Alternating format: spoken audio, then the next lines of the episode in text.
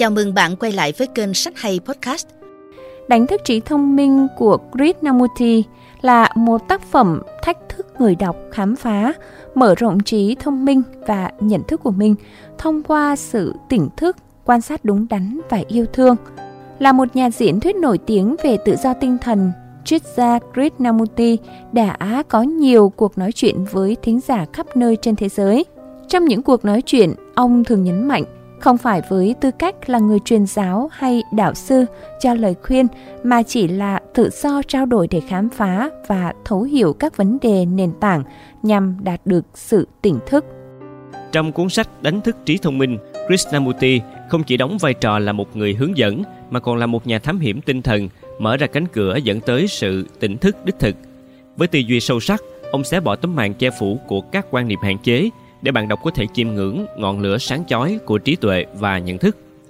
Cuốn sách đề cập đến những khía cạnh quan trọng của cuộc sống gồm sự tỉnh thức, trí thông minh, tự do, tình yêu và sự thay đổi.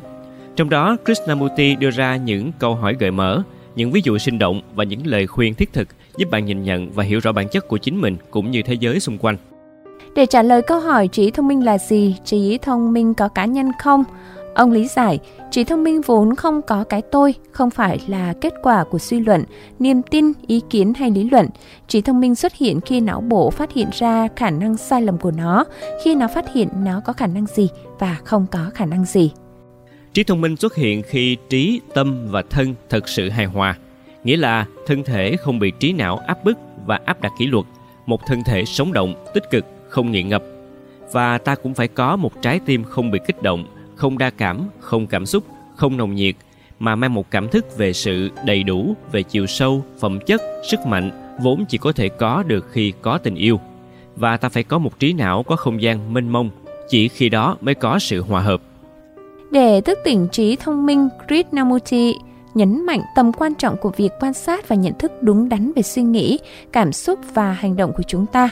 Thông qua việc quan sát và nhận thức đúng đắn về suy nghĩ, cảm xúc và hành động, chúng ta mới có khả năng nhìn thấu và hiểu rõ bản chất của chính mình, từ đó mới có thể trải nghiệm một trí thông minh thực sự. Ông cũng hướng dẫn độc giả khám phá sự tự do và giải thoát những ràng buộc và hạn chế trong tư duy và hành động, khuyến khích mỗi người tìm hiểu và đối diện với sự thật về chính mình. Tình yêu cũng là một chủ đề quan trọng trong cuốn sách.